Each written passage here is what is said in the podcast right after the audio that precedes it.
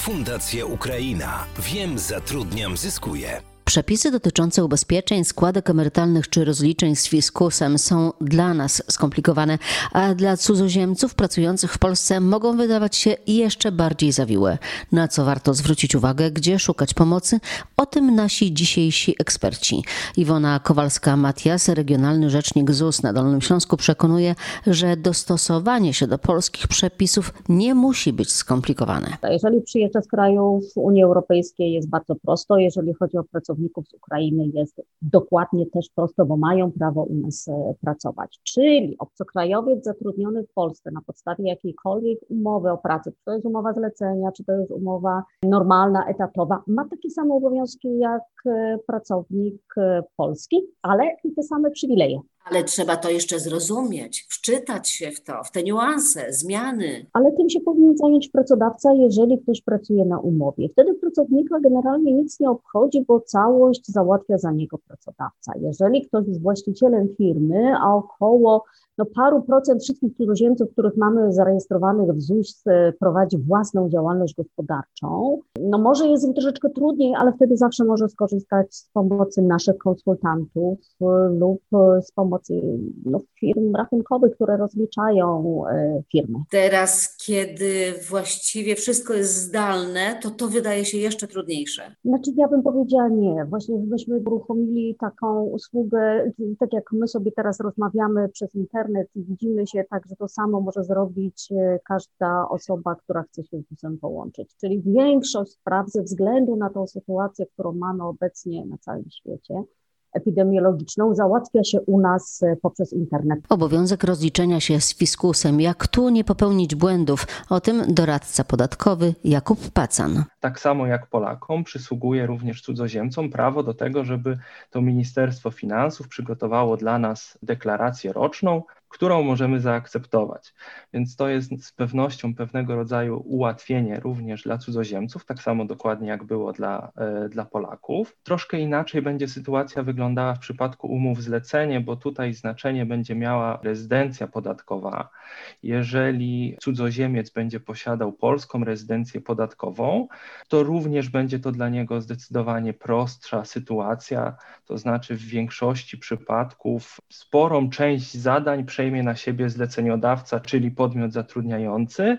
W przypadku, jeżeli będziemy mieli do czynienia z rezydentem innego kraju niż Polska, podatkowo zleceniodawca pobiera zryczałtowany podatek dochodowy według stawki podstawowej 20% lub wynikającej z odpowiedniej umowy o unikaniu podwójnego opodatkowania, co oznacza, że tak naprawdę wtedy ten cudzoziemiec nie musi w ogóle rozliczać się z polskim fiskusem. Teoretycznie wydaje się to proste, ale Bartłomiej Potocki, kierownik działu prawno-informacyjnego Fundacji Ukraina we Wrocławiu, wie, że w praktyce cudzoziemcy natykają się na problemy i bariery. Można powiedzieć, że mamy tutaj cały przekrój e, problemów. Od e, osób, które w ogóle nie wiedzą, czym jest deklaracja roczna PIT Druga kwestia, która dziwi zwłaszcza osoby e, chcące podjąć jakąś działalność gospodarczą, jest trudność w zrozumieniu podatków CIT, PIT, VAT, zwłaszcza, że dla dużej grupy cudzoziemców chcących podjąć e, działalność gospodarczą, no jednak musimy wybierać tutaj spółki,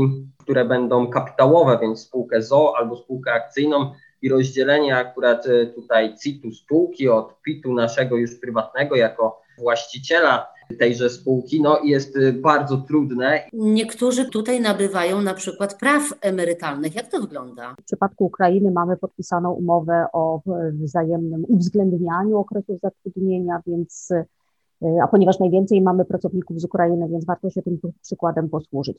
Warto pracować legalnie na umowę o pracę i odprowadzać składki. Po pierwsze jest to bezpieczeństwo dla pracownika, bo jest to pewna gwarancja, że jednak pracodawca zapłaci, bo mam dokument w ręku. Dwa, jeżeli od mojej umowy odprowadzone są składki na zabezpieczenie społeczne, to taki pracownik ma prawo do bezpłatnego leczenia i do odszkodowania, i do rehabilitacji, i do leczenia w momencie, kiedy nastąpi jakieś nieszczęśliwe zdarzenie w pracy, czyli wypadek przy pracy. No i oczywiście odkładają się składki na ubezpieczenie emerytalne, ale też po iluś latach pracy u nas nabierają prawa do y, emerytury. Potem, w zależności od tego, ile u nas pracują, ile pracowali u siebie, czy u nas zostaną na stałe, czy wrócą do siebie, będzie to albo emerytura mieszana, albo jeżeli będą tutaj u nas mieszkać, bo wybiorą sobie Polskę jako kraj zamieszkania, to będzie to emerytura polska. Zauważyłem, że dosyć dużym problemem, jeżeli chodzi o emerytury, o prawa emerytalne, jest niezrozumienie rozróżnienia tematu między emeryturą minimalną, która w Polsce jest, od emerytury gwarantowanej, którą cudzoziemcy chcieliby, żeby w Polsce była. I to akurat jest, jest rzecz, na którą od pewnego czasu kładziemy duży nacisk, żeby cudzoziemcy też lepiej zrozumieli ten system emerytalny, a w związku z tym emerytury mieszane, które w tym momencie stanowią jednak sporą część, jednak jeszcze mamy małą grupę cudzoziemców, która można powiedzieć od początku do końca nabyła polską emeryturę. Bardzo często są to właśnie, jeżeli chodzi o pracowników z Ukrainy, emerytury mieszane i, i tutaj widzimy, że, że jest e, ten problem, takie zaskoczenie, kiedy właśnie, e, kiedy właśnie osoba dowiaduje się, jaka będzie wysokość tej emerytury, bo właśnie ma nadzieję, że w Polsce będzie ta emerytura gwarantowana, natomiast nie. W Polsce, w Polsce emerytury gwarantowanej nie mamy. Dość poważne problemy pojawiają się w momencie, kiedy obcokrajowcy trafiają do szpitali i okazuje się, że rachunek za leczenie wynosi na przykład kilkadziesiąt tysięcy złotych, a nie są ubezpieczeni. No to jest właśnie efekt tego, że się pracuje na czarno. My mamy w tej chwili ponad 600 tysięcy pracowników z zagranicy, którzy pracują legalnie, czyli na jakichkolwiek umowach. Z tego ponad 400 tysięcy, proszę zobaczyć, jaka to jest ogromna liczba, to są pracownicy z Ukrainy. Na drugim miejscu jest, jest Białoruś. Jeżeli ktoś jest ubezpieczony, nie ma najmniejszego problemu. Jeżeli pracuje na czarno, bo wydaje mu się, że pod stołem dostanie trochę więcej, ok, ale jest to bardzo krótkie myślenie i wtedy zostaje i rodzina, i taki, taka osoba, taki pracownik zupełnie bez jakiegokolwiek wsparcia. Więc warto naprawdę przypilnować tego, żebyśmy mieli jakiś papier, żeby od tego papieru, czyli od umowy, były odprowadzane e, składki. Z tymi emeryturami rzeczywiście to jest dosyć skomplikowane, ale to nie tylko cudzoziemcy mają problem ze zrozumieniem naszego systemu emerytalnego, bo my też mamy, wcale nie jest to takie proste, jak nam, e, jak się potocznie wydaje. I, i wiele osób przychodzi do nas, żeby dopytać, jak to, e, jak to wygląda. Z drugiej strony jednak, to nabycie praw emerytalnych, biorąc pod uwagę obecną różnicę kursową wartości walut, e, ciągle jest dla osób, które w przyszłości jednak e, wrócą na Ukrainę i tam będą chciały mieszkać, bardzo korzystne. Bo pamiętajmy, żeby wypłata następowała w tym kraju, w których którym zarabiamy, to my musimy mieć ośrodek życiowy w tym kraju, czyli jeżeli ktoś się zdecyduje zostać i mieszkać w Polsce, ok, będzie dostawał emeryturę tutaj. Jeżeli nie, to ta emerytura będzie przeliczona i będzie wysyłana na, y, na Ukrainę, więc tam będzie dostawał te pieniądze, które mu się należą. No to dochodzimy znowu do podatków, y, które są, jak wiadomo, nieuniknione. No co w przypadkach, kiedy właśnie czegoś się nie zrozumie? E, najprościej wtedy skorzystać z pomocy. Są biura rachunkowe, które są w tym wyspecjalizowane, więc jeżeli zakładamy działalność w Polsce, to bardzo silnie rekomenduję, przynajmniej na początkowym okresie, skorzystanie z, takie, z tego rodzaju wsparcia. Są oczywiście również e, jeszcze bardziej wyspecjalizowane podmioty, czyli na przykład doradcy podatkowi. Pewnie tutaj pan Bartłomiej z Fundacji Ukraina też starają się pomóc, więc tych obszarów, z których możemy skorzystać, e, szukając pomocy, trochę jest. Polski system podatkowy z pewnością jest trudny i jest skomplikowany, ale nie jest niemożliwy do zrozumienia i do przeżycia. Zwłaszcza jeżeli gro obowiązków przerzucone jest na płatnika, czyli pracodawcę lub zleceniodawcę.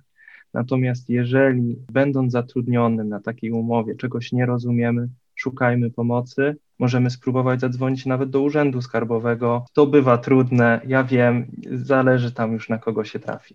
Natomiast na pewno lepiej tej wiedzy poszukać, niż potem no, cierpieć negatywne konsekwencje jakichś swoich zaniechań. Audycja została zrealizowana w ramach projektu Integracja, Adaptacja, Akceptacja. Wsparcie obywateli państw trzecich zamieszkałych na Dolnym Śląsku, współfinansowanego z Programu Krajowego Azylu, Migracji i Integracji oraz budżetu państwa. Bezpieczna przystań, wyłączna odpowiedzialność za wyrażone opinie spoczywa na autorze i Komisja Europejska oraz Ministerstwo Spraw Wewnętrznych i Administracji nie ponoszą odpowiedzialności za sposób wykorzystania udostępnionych informacji. Fundacja Ukraina. Wiem, zatrudniam, zyskuję.